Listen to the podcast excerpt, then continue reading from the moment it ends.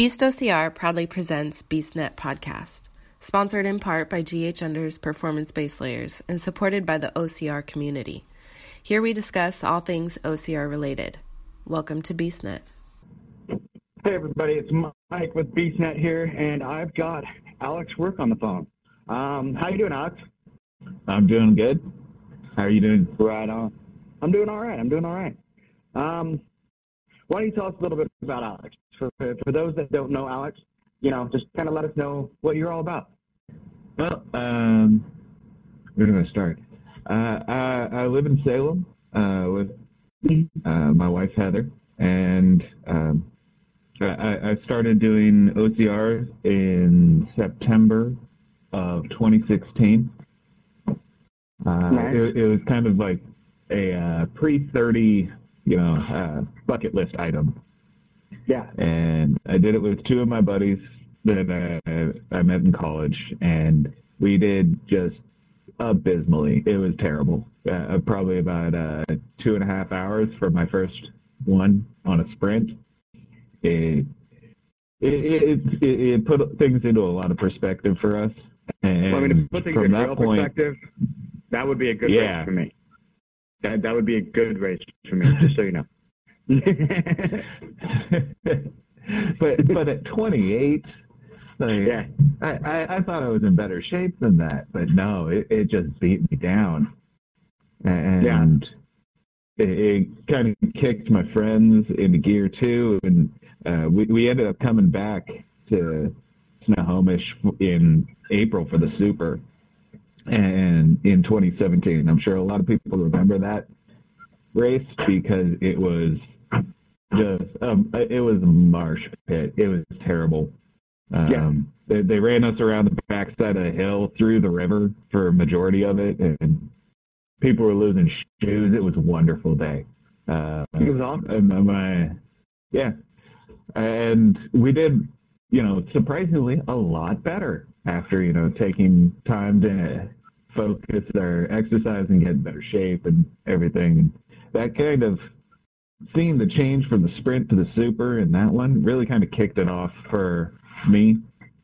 Yeah. And at that point, I was hooked for life.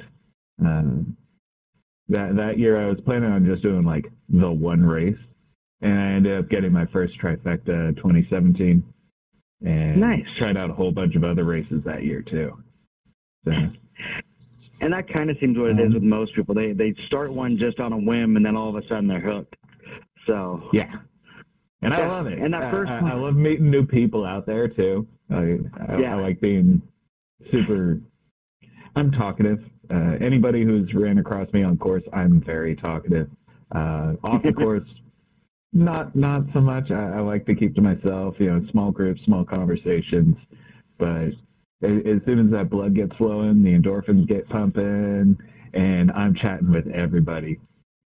I was going to say, you're your wife seems to be the more social one off the course, but so for those that don't know, when he says Heather, he means the cake lady. So, oh yes, the lady who brings all the cakes. Yes, oh, amazing cake. And that all started September, my Spartan OCR anniversary, and my first trifecta. September 2017 at the Beast in Snohomish. That was also my first race running with Beast OCR.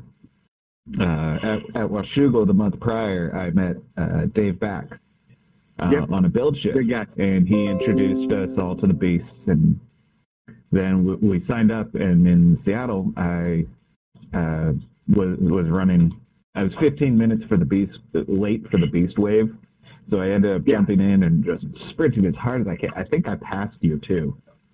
I think that was the first time I met you, is I was running past you. And I'm like, hey, I know that guy. Got to keep going. Yeah. All right. Got to keep going. Yeah. See, I think that was the race that the first time I met Heather was she was at one of the obstacles and got a bunch of pictures for us as we were going over one of the walls. Oh, yeah. She brought a 3-tier... fondant covered cake, and it had the red, the blue, and the green tiers I forget the flavors, but yeah, that was. She brought that cake, and she ended up hiking almost as much as I did that day, just at all the obstacles, taking pictures of anyone wearing a Beast shirt. I think that's the one where she. I think that's the one where she got a picture of Alan dislocating his shoulder on the monkey bars. Oh. Yeah. I know that feeling. I dislocated my shoulder on the wasn't the monkey bars, it was the rings in Montana last year. No. So, yeah. It took me most of the rest of the race to try and pop it back in. Huh? Oh my god. Are you coming back from that? Most of the race. I kept going. I kept fighting, trying to pop my shoulder back in a place where we were going. So it's one of those things. I've done it. It's not the first time. I mean, it's one of those, like, if I went to the doctor every time I dislocated my shoulder, I'd go like 3 or 4 times a year. So it's it's a problem that probably should be taken care of, but I just, kind of put it back in and go. You should probably look into that one. Yeah, put a pin in something. I'm getting old. It just happens.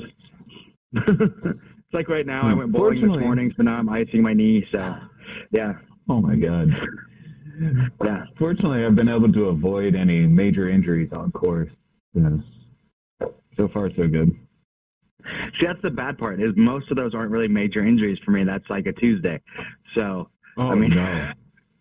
I'm old. It's all falling apart at this point. So I'm just, most of my workouts are just to try and keep my body like still moving. I do understand that. It's one of those, I had so many injuries when I was younger. I mean, I blew my left knee when I was, 14, playing baseball. And then my right knee when I was 21 at work.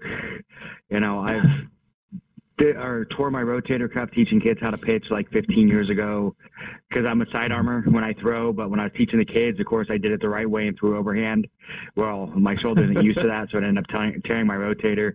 So, I mean, I've done some major damage to my body, and I was not really good about going to the doctor. It was just like, oh, whatever, I'll heal. And now, I'm 42 or 41. Starting to make myself older than I really am. I'm 41, and it's just my body's coming back saying, hey, you remember all those times you said you would heal? You were wrong. It all catches up. You were wrong. Good to know. I'll start taking better care of myself then. You should. Start taking better care of yourself, because it'll come back to bite you later. Because, I mean, that's like me right now after, it snowballs.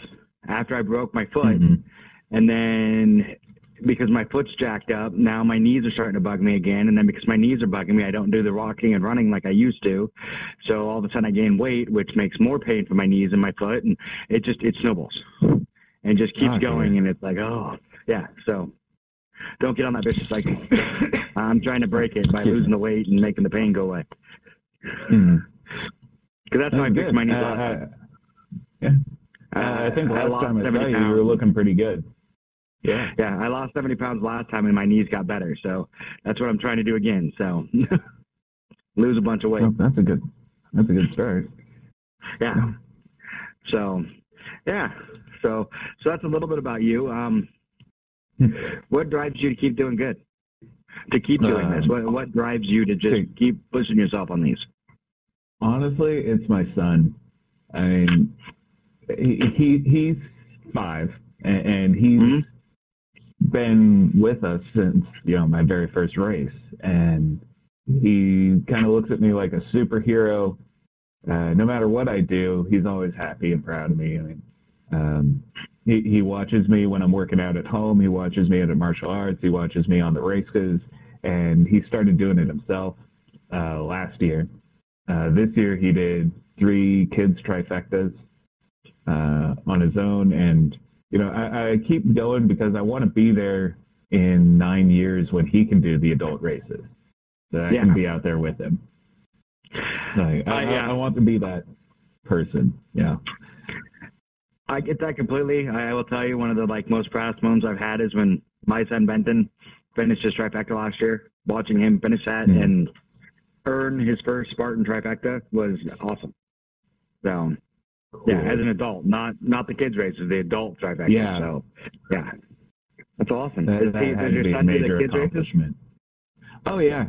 He did 4 races in Tahoe this year, one in Washougal and one in Seattle. And I think very good. Okay, I guess he did a 2X for the kids, and then he had an extra race at Sacramento. Yeah, that sounds right. Very nice. Yeah. That's awesome. He's a little monster too. See, and I hate to say it, but I hate that I missed that I didn't start getting into the mud run stuff and the OCRs until my kids were older. The only thing I have is I've got a picture somewhere of me and Benton when I lost all the way to last time in like 2010, and I think it was like the top pot 5K donut run, and he's doing the kids run and me running right behind him like as he's doing the like little kids 1K, you know, and I think he was 6 or 7, so that was kind of cool. But I mean, I've never had the, you know, been able to see him. I mean, I got to see him do the adult races, but I never got to see the kid races. So, but you know, I get the adult races with him, so that, you know, that works.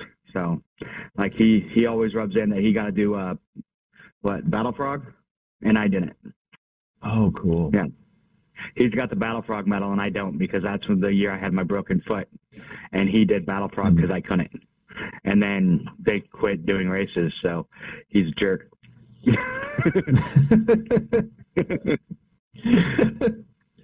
Awesome. Yeah, I mean, kids, and that is, it's one of those things I think as a parent, I mean, you know, and I don't want to take anything away from people who aren't parents, but as a parent, that becomes kind of one of your driving forces. It's like, you know, you want your kids to be able to look up to something good, not, you know, your bad eating habits and you're sitting on the couch watching TV and everything else. You want them to be able to look up and say, hey, you know, look at this stuff that my dad did. You know, he went and ran these races and got all these medals and, you know, had a blast with all of his friends, and then he took me with him. And that's the kind of, you know, memories I want with my kid too. Yeah. And I love those big memories, but I'm kind of on these little everyday memories right now. You know, focusing on the day-to-day with him. I mean, last week we spent an hour just me with my sparring chest gear on and him practicing his side kicks and his round kicks, like kicking me in the chest as I'm sitting there on my knees. I mean, it was crazy. And he had a great time. I mean, he's been telling people about it all week. And but then there are also the big memories, like we took him down with us to San Jose this year, and it was Heather's first super, so I was on the course with her. We thought it was going to be a short course. No, San Jose, brutal course. Don't go. But yeah, but so we get to mile 8, and I checked my watch, and I got 15 minutes to go, another 2 miles to get across the finish line in time to get my son and his nephew and his cousin to the kids race for the last kids race heat of the day. And it's been cold, it's been windy, it's been off and on raining all day. So I'm just like, okay, I have to leave Heather and, you know, sprint after 8 miles, the next 2 miles to try and get there in time. And she looks at me and she's just like, go, go, go. And I take off running, and I pass Ted and Miriam, I pass Doug, and then just we all started at the same time. They were out in front of us.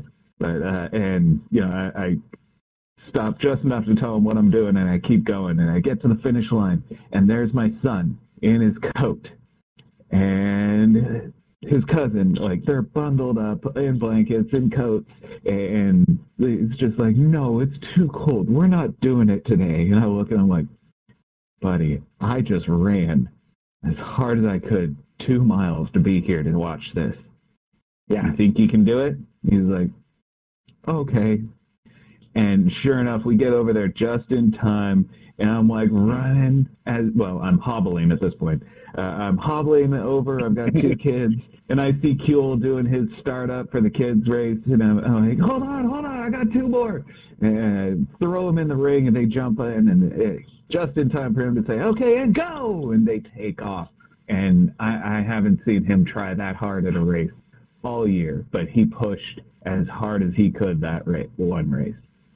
And that was awesome to watch. Yeah. And that's it. It's a, there's great moments with your kids like that and stuff.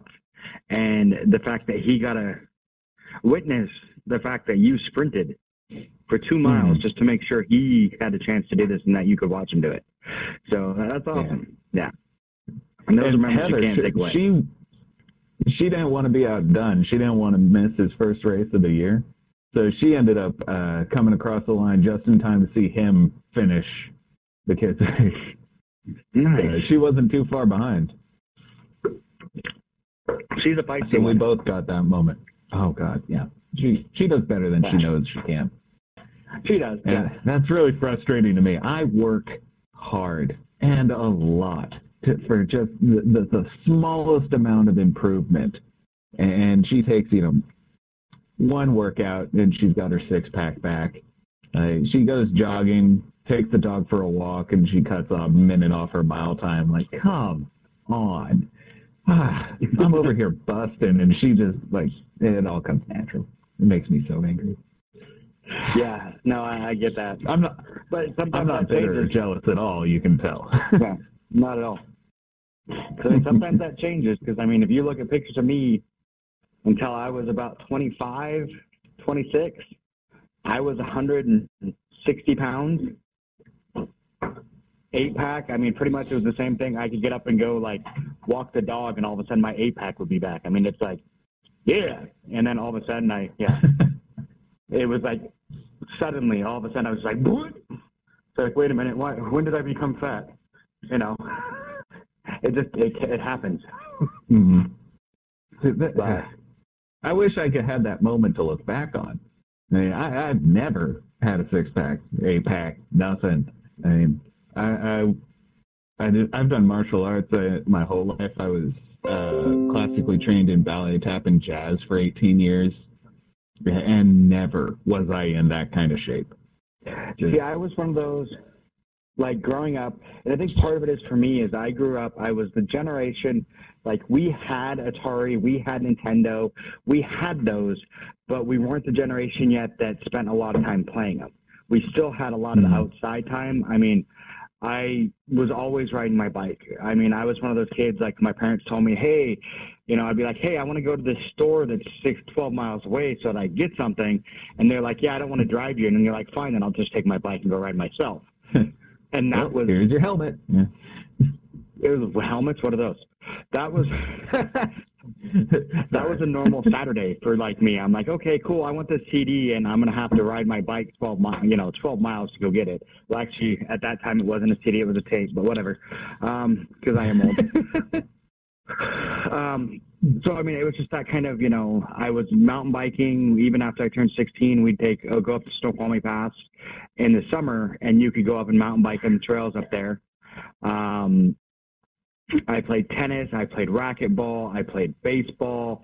I mean, I had all this stuff that I did outside, plus I was, which I don't think I've ever really mentioned, I was also in martial arts for years. Oh, really? And yeah, I was in Shotokan karate for years. I got all the way up to first-degree brown belt, and then I blew my knee, and then I broke my wrist. And was never able to test for my black because I had like a 2-year period where I had injury after injury, and none of them in martial arts. It was all other things, and then I kind of went a different route. But I did all of those things. So I mean, I wasn't naturally athletic. I just had a lot of outside activities that I did. And then once I started getting injuries and hurting myself, then all of a sudden I stopped doing them. Over time, and once I blew my other knee in my 20s, it was just kind of like I had nothing left by the time I healed. By the time I healed, I didn't have anybody that I could play tennis or racquetball with. I was afraid to play tennis and racquetball because the quick movements, I was afraid my knee wasn't going to hold up. You know, while I was trying to make a quick turn or something, and that I was going to destroy it again. And, you know, and all of a sudden, that's kind of, I think, where you start getting those injuries and you start getting fear. You know, when before you start getting hurt, you have no fear. You're like, I'm fine. I'll heal from anything and I'll just keep going. But then after a while, those injuries start getting you and you start getting fear. And that's where a lot of my activities stopped. You know, I didn't want to hurt my knee, so I quit, you know, playing, you know, playing racquetball and tennis because I was afraid of those quick movements. I was a snowboarder. And my snowboard literally is sitting in my garage, brand new boots and bindings that I bought when I was 21 years old that never got used because I blew my knee the day after I bought them. Wow. And then I was so afraid of the movements while snowboarding that I never did it again.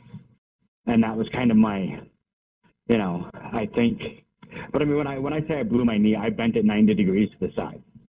So, I mean, it wasn't a small injury.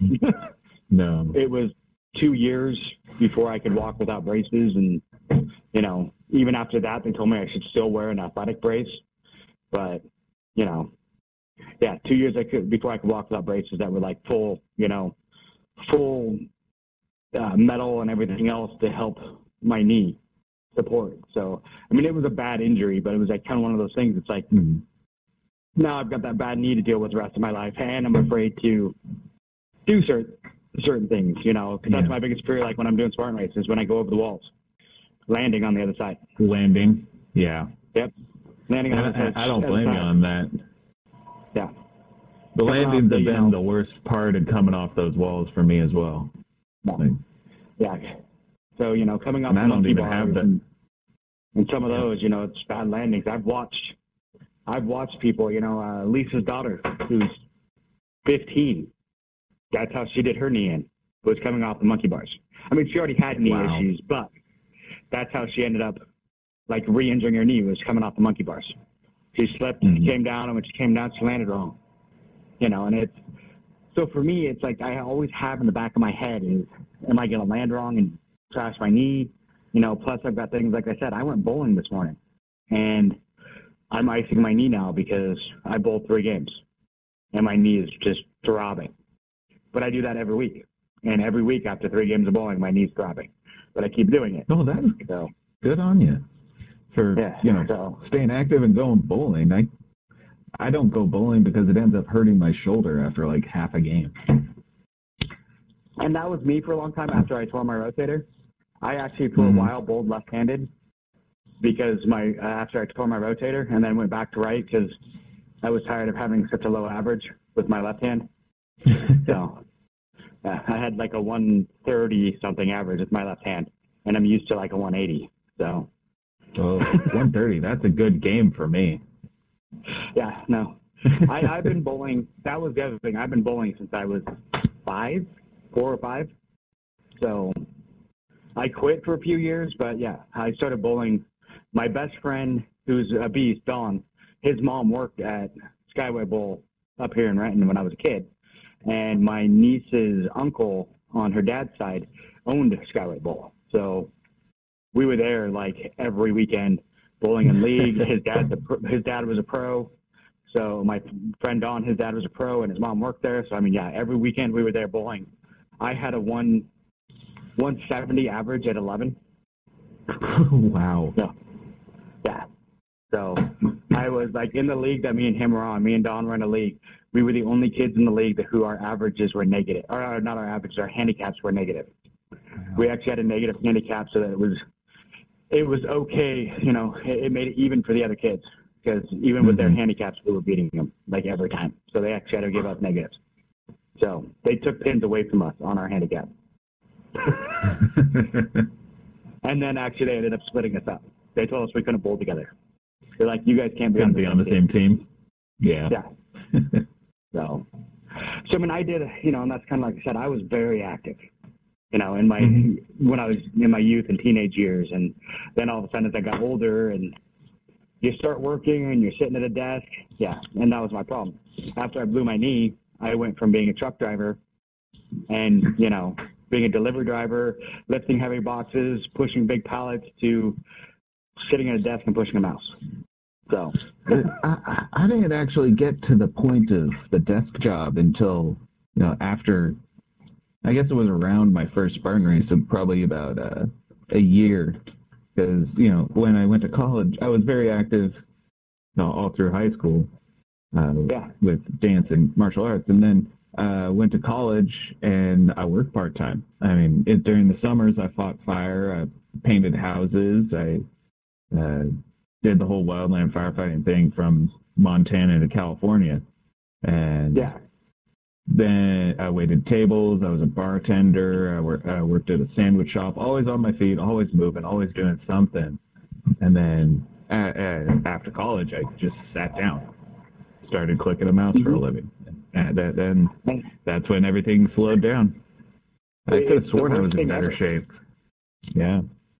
It is. It's like all of a sudden, you know, and it kills you. It's like one of the things I was reading an article the other day, they were talking about how sitting is the new smoking. Mm-hmm. Like, it's the one thing that everyone's saying is just horrible for you is just sit there all day. And it's like, and that's what kills me. Like, even in the job I have now, I get to teach and I get to walk job sites and do all that stuff, but I still spend, like, I would say 3/4 of my week sitting down because I'm driving. So It's like, I've been really pushing myself to get up and move. I mean, this entire year because I have the Fitbit, and I've made a goal that I will hit my 10,000 step goal every single day. You know, no matter what. And there's been days that I've come home from work with 1,500 steps because I was sitting at a desk all day. And once I get into something, I get so focused. I get like hyper focused that I forget time doesn't work for me anymore. It doesn't exist. So I'll sit there and get hyper focused on a project for 3 hours without ever getting up. So, and that's where I run into the problem. Yeah. So then all of a sudden, you know, I go to go home from work and I look at my Fitbit and I'm like, oh, 1,500 steps. Awesome. So then I'll come home and either I've got the treadmill or it drives my wife nuts. But while we're watching TV, I'll walk laps around the living room. Oh, geez. I can't even imagine.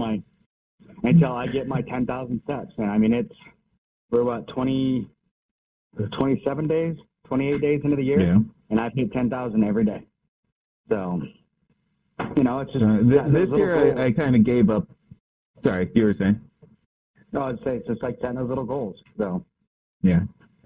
But this year Last year I made kind of a large resolution for myself, and that was to do 1,000 miles in workouts or races. You know, dedicated time for running. And I think I topped out about 700. I didn't make it. I got about halfway through the year and had an injury and had to slow down. And races came up and, you know, life got in the way.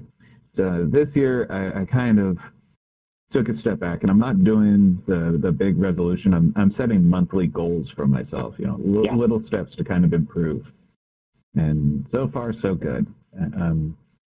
I haven't had a drink since I think Christmas, and I've been more diligent about working out. I mean, I find it easier just setting those little goals and to achieve those than coming up with this grand resolution for the year. And I agree completely, because I mean it's kind of one of the things I've talked about before on some of the episodes where people all of a sudden, you know. You'll see these people, and nothing against anybody, and I hope nobody gets offended when I say this, but all of a sudden I'll be like, I'm going keto. And I'm like, good luck with that. Yeah, that is a major commitment alone. It is. It's a major commitment. It's a major change. And I found those are the hardest things when all of a sudden you're like, I'm going to completely change my diet from what I do now to something completely different. And it makes it – it's too big of a change for me anyway. I'm one of those, I'm much better at saying, okay, well, I'm going to cut this out of my diet. Like right now I'm cutting coffee out. I mean, not coffee completely, but the mochas. Like going to Starbucks and getting my, like, my mochas were like a daily thing for me. Like on my way to work every morning, I would stop and get a white chocolate peppermint mocha every morning. That's like 1,200 calories. Yeah, that's huge. So every morning, and so I've been cutting those out. I will be honest. I've gone from every morning to maybe once or twice a week. You know, more of those mornings when I'm just. Oh, that's huge. Yeah, I'm just like so tired. I'm like, I need coffee, or I'm going to crash this car. So. Oh, I'm drinking coffee right now. It's middle of the day.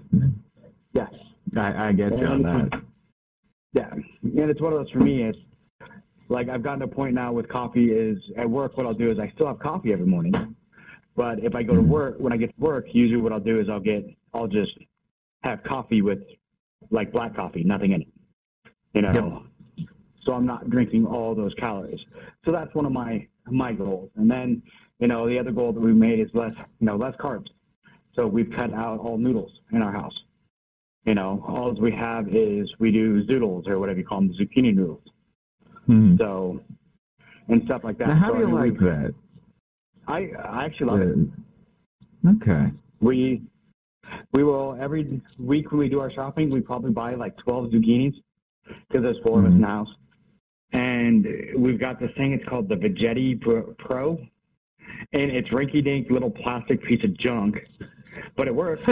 Great. All right. And we just, you know, you put the zucchini in it, spin it through. It spits out a bunch of noodles. And then usually what we'll do is we put a little bit of, like, olive oil in a pan with some garlic and maybe a little bit of, you know, like a garlic powder or something and a little bit of pepper, fry them up. And then that's what we do for spaghetti. Mm. Like, we have spaghetti meatballs with the zucchini noodles. And it's even we did fettuccine Alfredo. And our 16-year-old was like, I like this better than with normal noodles. Wow. So, yeah. So, they're great. So, I mean, I feel like it's those small changes, you know, are so much easier to maintain, you know. And then once you get those and you get into that habit, and then you're like, okay, I've gotten rid of this habit and changed this. Now what should I change next? You know, and like you said, the small goals. So yeah. Now the big goals are possible. I mean, they are. But I find it important to set up milestones. Like when I was going for 1,000 miles, I had a full spreadsheet printed out with a calendar and, you know, checkpoints on it where I should be at this date and, you know, a space to enter in where I'm at, and so that I can track how far I was going towards my 1,000 miles. And, you know, I could see when I was starting to slip and when I was, you know, a little bit ahead going into a race week or something. Yeah. And it's very true, because I just think a lot of people, what they do is they make these grand plans and grand, you know, like goals, but they make them so big and so far out there that they forget about them. If you know what I mean? Like, they're like, I'm going to lose 60 pounds before, you know, this year. And then all of a sudden November rolls around. They're like, well, I've lost 5. So I've got to lose 55 pounds in the next month and a half, you know, rather than, okay, I'm going to lose 50 pounds this year. But to do that, I need to lose 6 pounds each month kind of thing, or something like that, you know, so that they have a plan laid out that, okay, if I lose, and then you can see where you're at. So you're not like 6 months into it going, well, shoot, I've gained 10 since the beginning, you know. So I think that's what it is, just breaking down those big goals and big plans into smaller ones that help you get to the big one. So, you know, because then you get to part two where, you know, all of a sudden if it's not going well for a couple of days, people freak out. Like, oh, my God, I've gained a pound since yesterday. It's like, yeah, but you've lost 15 since March. You know, put it in perspective. You know, yeah. No, I agree. Right on. So let's take a quick break for a sec so we can put in a commercial here. And then we'll be back and we'll talk about what your future looks like. Cool. Grays Harbor Unders makes the performance-based layer clothing you want and need, whether you work, hunt, hike, fish, run, or ride in the great outdoors. If you work up a sweat, Grays Harbor Unders are for you, because their unique dual-layer fabric removes moisture from your body and keeps your skin dry, even when the outer layer is completely wet. It's a base layer like no other. Get you some at GHUnders.com. That's GHUnders.com for the best performance-based layer you'll ever wear. All right, so we're back from break. So we've kind of gone along a big gambit. Like, normal, I never stay on topic or really anything. I like going all over the place. So what does the future hold for Alex?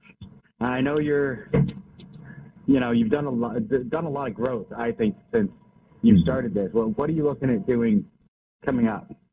Well, I'm kind of still trying to find myself and where I kind of fit in our community. Last year I ran competitive, and that was fun, but I'm starting to find that I'm not that competitive. Like, mm-hmm. I don't have that burning desire. So this year I'm running open. I kind of like the more relaxed feel. I get to see more of my friends, and it's mm-hmm. not, you know, I don't feel those sharp elbows in the starting gate, you know, people trying to get in front just for that little bit of edge. I can see that. Last year, I took on my first Huracan. I did my ultra in Dallas, and, you know, I didn't hit a DNF yet, but I want to continue pushing myself and challenging. I'm looking into where to do a 12-hour Huracan. And I'm thinking I'm going to do a Huracan either in San Jose or Seattle. I haven't picked yet. So mm-hmm. I'm looking for a different venue on that. I don't know. I am branching. Sorry, go ahead. I was going to say, I do, or like they said when you haven't had a DNF yet, mm-hmm. and that you want to push yourself, because it just makes it sound like you want to push yourself, so you do, so then you know what you need to work on. You know, There's so many people that are afraid of a DNF, and it's like, a DNF sucks. It really does, because I've done it. But mm-hmm. it's also a growth opportunity. So I like that you look at it that way. So, yeah, sorry, go ahead. Oh, yeah. Well, the Huracan that I did was 146, the one where we had the 2 bricks in Washougal this last year with Dingo. And, you know, I won't admit it to a lot of people, but I really struggled with that one. And I've come to terms with it since then, so I'm more open about it mm-hmm. now. But I almost quit. I mean, we started the event with, I think, a 300 burpee penalty. And, you know, Dingo didn't let us quit and break anything. He didn't cut us a break at all. So we ended up doing our burpees. It was going to be face up that final hill in Washougal, but due to the nature of the penalties, he made us face down. So head downhill, bricks in each hand, doing burpees in sync with each other. That was interesting. Oh. I don't think I've ever sweat so hard, been pushed so hard doing just burpees. But on the bright side, I got to see Nick and Kim cross the finish line at their wedding. So there was that. That's awesome. So that Huracan, I almost quit right there. That was the first 30 minutes. I almost quit in that opening spot, and it was because I let it get in my head that, you know, doing that activity was so strenuous and difficult that if the next 4 hours are going to be like this, I'm going to die. Yeah. But then I had that thought, I'm not dead yet. I still have more. Like, I got friends, I got family out here. They're all watching. Nobody's going to let me die. I can push myself as far as I am able to go. Yeah. And I just... And that's the whole point. That's the whole point with those. I mean, I've been lucky. I've only done 2 Huracan heats. I did one in 15 at the Seattle when the October race was a super, and then did my other one in 16 in Seattle at the super in April. So they were within a few months of each other. But I got the first one was Dingo ran it. Mm-hmm. So I got to see Dingo that way. And then the next one, Dingo was actually a participant and was my partner for most of it. So I had Dingo right there with me the whole time. And I would tell you, I was the same way. I'm like, I don't want to do this. This is stupid. I'm done. I don't want to do it. And Dingo's looking at me going, you know, just go. Just keep going. And he helped me really realize, like you said, that no one's going to let me die. But if I keep pushing myself, it's going to be worth it. And I'm going to earn, you know, those dog tags. And that was it. I mean, that was, you know, one of those times that I felt like I earned it, you know, and a lot of people talk about, and I've had this argument with people about the Spartan medals that everybody gets in their participation trophy. And I'm like, no, they're not. They're a finisher trophy. They're saying that you pushed yourself to a limit and you kept going, and you know, they mean something different to some people. I mean, I see people all the time, they get them, they're like whatever, and they throw them all in a pile somewhere, where for me they mean something, because I mean, I push myself to go do that every time. So, and I almost feel bad for the people that get those medals and kind of like, yeah, it's a participation trophy. I mean, what does that say to the amount of effort you put forward? If you're looking at something at the end of it, I mean, it's going to mean something different to everyone. And I think it's directly related to, you know, how hard you had to work for it. So, I mean, every single one of mine on my wall, I'm looking up at them right now, and they all mean something different. I mean, each race was a little bit different. From San Jose to Dallas to Tahoe, each race, there's a different story, and each one has a different meaning to me. Yeah. I mean, I can't imagine just throwing them in a box with 100 others thinking, whatever I didn't take first. Exactly. And that's kind of the thing for me is, I mean, I don't know if you've ever seen the pictures of my wall. That's just, I have a lot, I've never counted them. There's a lot of medals up there. But they go all the way back to 2009, you know, when I did my first half marathon. They go all the way back. So it's not just Spartans, there's half marathons, there's a marathon in there, there's a bunch of other races, but they all mean something to me. There's something, I may not have been first, but I pushed myself to do those, and they're things that no one ever thought I would do. I mean, when I was younger, I hated running. I mean, I've said it before, I played baseball because I only had to run 90 feet at a time. That was it. And I was good at sprinting. I could sprint for 90 feet, but any farther than that, and there was problems. I was not a distance runner, and it wasn't until I got older and pretty much, you know, around 30 that all of a sudden I started, you know, well, I need to lose some weight. Well, running seems to be the best thing for me, so that's what I started doing, and all of a sudden I found I enjoyed it. But it was, when I was younger, I hated it. I mean, I remember doing the mile in junior high, and I finished in 7 minutes, and 7:12 was my best mile, but I literally passed out and puked after I finished. So, because it was like the last two laps, all of a sudden I realized, you know, I was in the middle, so I just started like sprinting. Because I could, like I said, I could sprint for short distances, but I was not a distance runner. So, so that's a huge thing. I'm right there with you on the running. I mean, my junior high, there's no record of me running a mile in junior high. I mean, at the time, I was doing martial arts and dancing, and I had a physical education waiver. I did not run that mile. It was awesome. Yeah, see, I only did it in junior high, and then my 8th grade year is when I blew my knee out playing baseball, because I was trying to catch a ball in the outfield, put my foot in a gopher hole while I was running, which does not do good things for your knee. But so in high school, I never had to run. Because it was like the very first day of high school, I had literally gotten off crutches and braces like 2 days before school started. But I forgot to bring the waiver.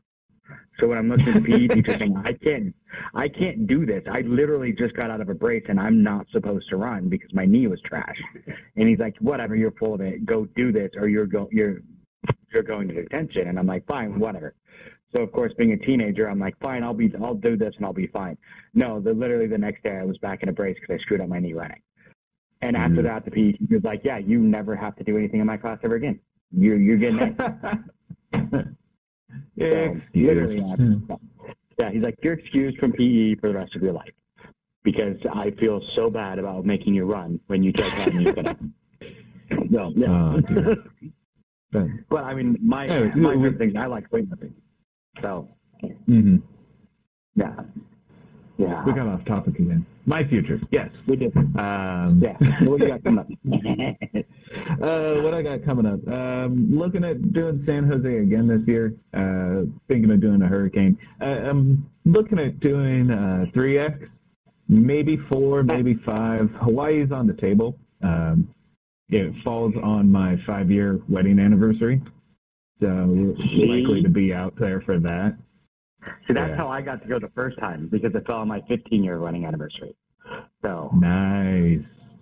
So, yeah, we went and did Hawaii, and then renewed our vows and everything, so it was all, it was all romantic, and I got to go run the races. So, yeah. So, that's and then Hawaii is the block. Yeah, but I'm also getting really into martial arts. I've always loved it, and last year we did kind of a fun run to support the Salem Library, and as we were walking, for Gabe, it was only kids, kids only. Yeah. So we were there to cheer on Gabe, and he was doing the half-mile race, and he did wonderful. But at the kind of visitor center, there were a whole bunch of booths, and as we're walking by, I happen to notice there's a Taekwondo school. I'm like, you know what? They're giving away free classes. Gabe's at that age where, you know, kids kind of start that and really get into it. Let's see if he can win, you know, a free month and see if he likes it. So he spins the wheel, and he gets not only a free month but a free uniform. And so we get that all scheduled out. And we get there, and when I was training, when I was younger, there wasn't a lot of black belts or high-ranking belts in my school, and it was a very demanding, structured system. When we get there, we show up and kind of watch the kids' class, and, oh, wow, they're friendly, you know, absolutely inviting. There's a astronomical, in my opinion, number of high-ranking and black belts and supervising teachers, like, for more than what I was expecting. I was expecting something much smaller, but it turns out that we've stumbled into a very supportive and family-friendly community, and we continue to just kind of stick our feet into these supporting and communities, from Beast to the martial arts school. And Gabe did his first testing cycle, so he trained for 3 months and tested to his next belt. And then Heather turned to me, and I'm like, you know what? I want to start. I want to take classes. I'm like, well, all right. I mean, I've done all this most of the time, almost all the way to my black belt before. So, you know, cool. Sure, go ahead. And we're in the meeting getting her signed up, and they're like, you know what? You guys qualify for the family package, which is, you know, you could do it too at the same rate. I'm like, sure, why not? And I'm starting to get back into martial arts, and the adult classes are absolutely wonderful. They do Taekwondo, a little bit of Judo, a little bit of Krav, so they cover all the bases in martial arts. Yeah, they're real fun. And they're like workouts that just beat you down. Like they work us hard in those adult classes, and I love it. Absolutely love it. And I miss that, because the school that I went to when I was a teenager, it was an amazing school. It was up here in Washington, up in Issaquah. And my sensei, what was his name? Randy Holman was amazing. The school was awesome. And it was very, very strict, but at the same time, very supportive. I know I almost, when I was in high school or junior high, I almost got kicked out of the school because I got into a fight at school. And it wasn't for the fact that, like, I had two teachers from my school that had to call the karate school and explain to them that I was, my side of it was self-defense. And that, you know, I hit the kid once, and when the kid went down, I stopped. And once it was explained to him that I was self-defense, I still had a month where I couldn't go as punishment for, you know, using it outside of school. But, you know, they were very strict in that aspect, but very supportive. You know, he took me aside. It wasn't like he did in front of everyone. He's like, hey, I heard this happened, and talked to me about it and explained everything. So, I mean, it was great. But trying to find that as I got older has been difficult. I tried a Taekwondo school because, like I said, I did Shotokan karate. And I tried a Taekwondo school by my old house, and it was one of those, and it this is going to make me sound horrible, but it's like you said, there was a lot of black belts, mm-hmm. but I was better than 90% of them. And I hadn't trained in 10 years. And it was like, it's like I said, it makes me sound really bad saying that, but it was hard for me to say, okay, I'm going to pay to have these people teach me how to do this when, you know, this one black belt over here can't stand on one leg for more than 20 seconds. Oh, yeah. You know, and it's like, how, it's like, what exactly do you have to do to get a black belt held here? Just pay for it? I mean, you know, and it just didn't seem like the level of structured like skill level was high enough there. It seemed like it was like, hey, you get a black belt, you get a black belt, everybody gets a black belt. And I didn't like that. I like the family atmosphere, but I like still making people work for it. Yeah. It's like, you know, I remember when I went up belts, I had to go in front of the Shihan Mac, who was like the highest ranking, you know, black belt in Shotokan karate in the United States, go in front of him and do katas and do, you know, different types of things and different tests and everything else to prove that I was good enough to go to the next belt. And it seemed like at this place that the Taekwondo place I was looking at, they just would hand them out. Like, yeah. Hey, you've been here 4 months. You look great. Here's your next belt. It's like, how did you earn this? Now, sadly, I know it sounds bad. That's not uncommon in some Taekwondo schools, and yeah. But the one that we've stumbled into, they're better about that. I mean, they make it worth something. They don't just hand them out. I mean, I think the master's probably 6 months younger than me, and he started like he got his black belt right around when I quit Taekwondo the first time, and he just kept training from that point on. So we're about the same age, and it's good to have that kind of rapport, somebody my own age teaching me and helping me learn. But it was like you said, when I went in, I mean, I was a junior Olympian spar. I went to world and national medals for forms and breaking. So going back in, and they said, you know, you can come in and we can do an accelerated testing so you can get back up to where you left off. And I'm like, yeah, you know what? I want to do this with my son and Heather. And so Heather and I have been going at the same pace. And Gabe's one rank ahead of us. And so I'm enjoying the learning process, but it is by no means easy. I mean, they push everybody to their own limits. So they make me go farther, and they find, you know, the things that I need to work on to continue progressing, even though I may, you know, be faster or stronger than some of the higher ranks. There's still a lot that they're able to teach me where I'm at now. And one of the people that I train with spent probably about 6 months, failed 2 testings to get their next rank. I mean, they just because they weren't there yet. They needed more time. Which is good. And I mean, that's kind of the one thing that I like to see. And like I said, the one place that I was at, it was one of those, like, and it sounds really bad, but like some of the black belts, in my mind, I'm looking at them going, I don't know how these guys made it past, like, orange belt. I mean, I just don't. Mm-hmm. Like, there was the skill level. Like I said, there was one we were doing, like, they were teaching us a kata, and they had us, like, standing on one leg, and, like, literally the guy couldn't do it for, like, more than 10 seconds. And I'm like, I could understand if you had a physical disability that made it hard for you to do that, but you don't have the balance. How did you do it the first time? How did you become a black belt and do this, you know? And it was hard for me because I came from a place, I mean, literally, I mean, it was, when we were testing for our black belt before I got hurt, we would go in every Saturday at 4 a.m. and we would train until noon.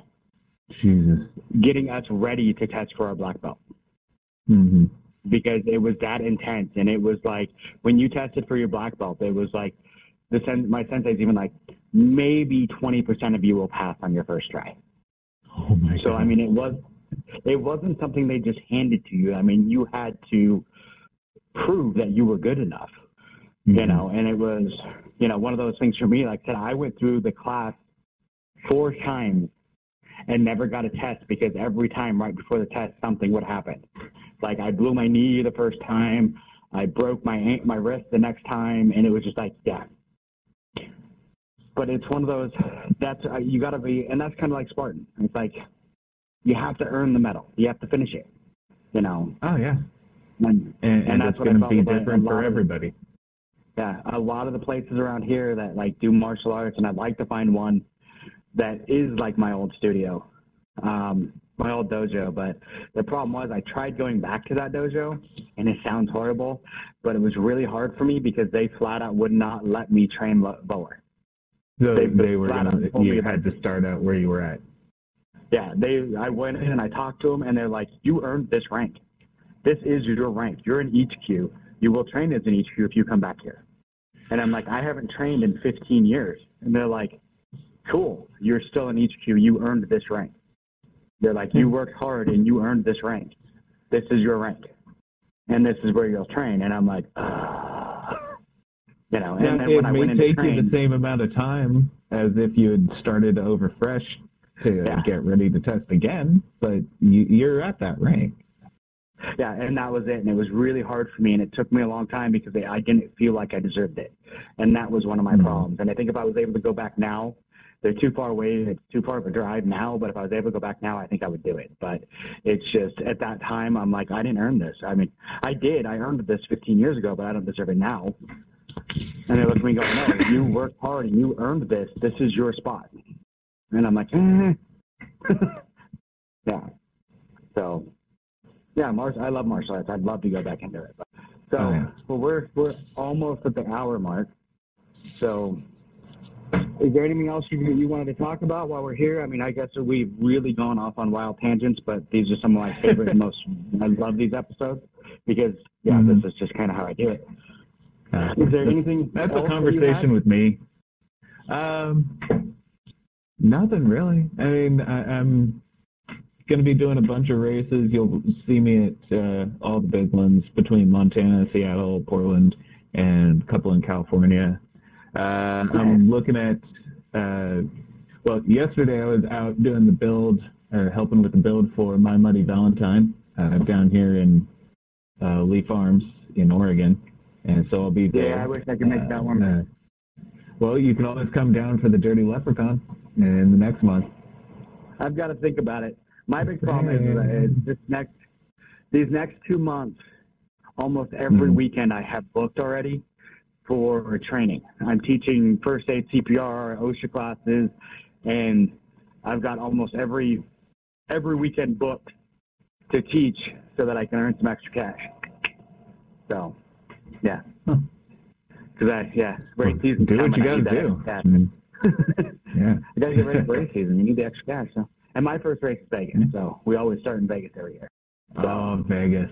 I haven't done that one yet. We make a trip out of it. We'll go down Friday, race Saturday. I'll race Saturday, Sunday, and then we usually stay. And this time, actually, our daughter's coming down to meet us, and we'll stay until Tuesday or Wednesday.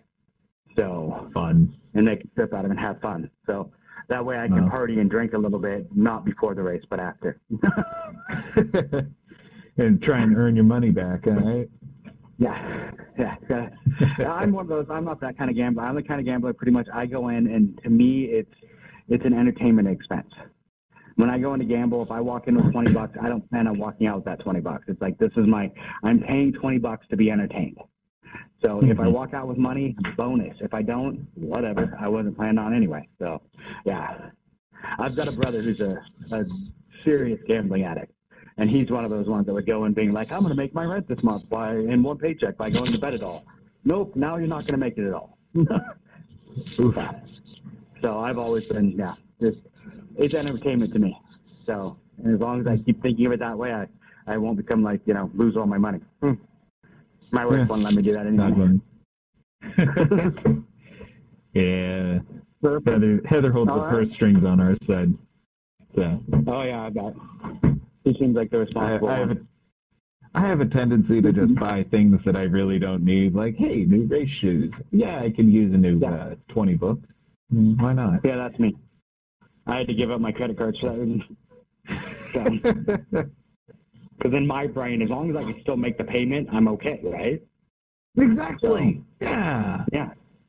But apparently it'll only take me 15 years to pay it off. Yeah, but as long as I can make the payment, I'm fine. But apparently that's not how it works. So, all right, perfect. Well, it's been a blast talking to you, and I look forward to seeing you. I probably will see you in Seattle. So. Right on. In Seattle. Oh, yeah, Seattle always right?